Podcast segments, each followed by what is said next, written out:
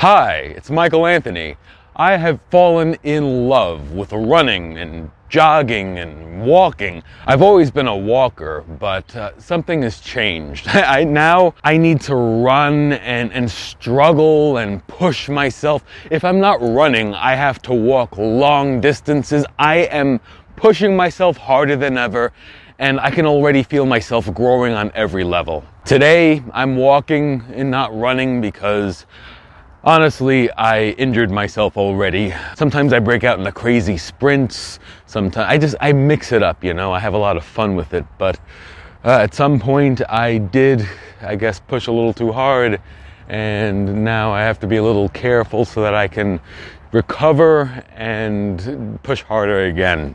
I'm developing this habit where I realize I'm not suffering at the moment and I should be in a good way. The suffering of a good struggle that helps to build your muscles. I'm halfway through the book Running and Being by Dr. George Sheehan. The way he explores the mind body connection and the growth that we experience as we push ourselves. It's brilliant. In that book, he helped me to realize that my need to walk, jog, and run is rooted in a need to move my body, just like I have a need to create. As an artist, I need to obey that call to create something, whether it's a drawing or a piece of writing or a video and if I don't, I will go insane. And it turns out that these walks that I love so much, and now the running that I've grown to love so much,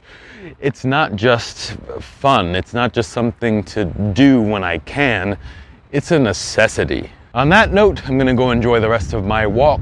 Uh, I don't think I'm gonna be able to jog today or run, but I am having a good time and uh, getting fresh air and pushing myself as hard as I can. Eat meat and move your body. I'll see you again soon.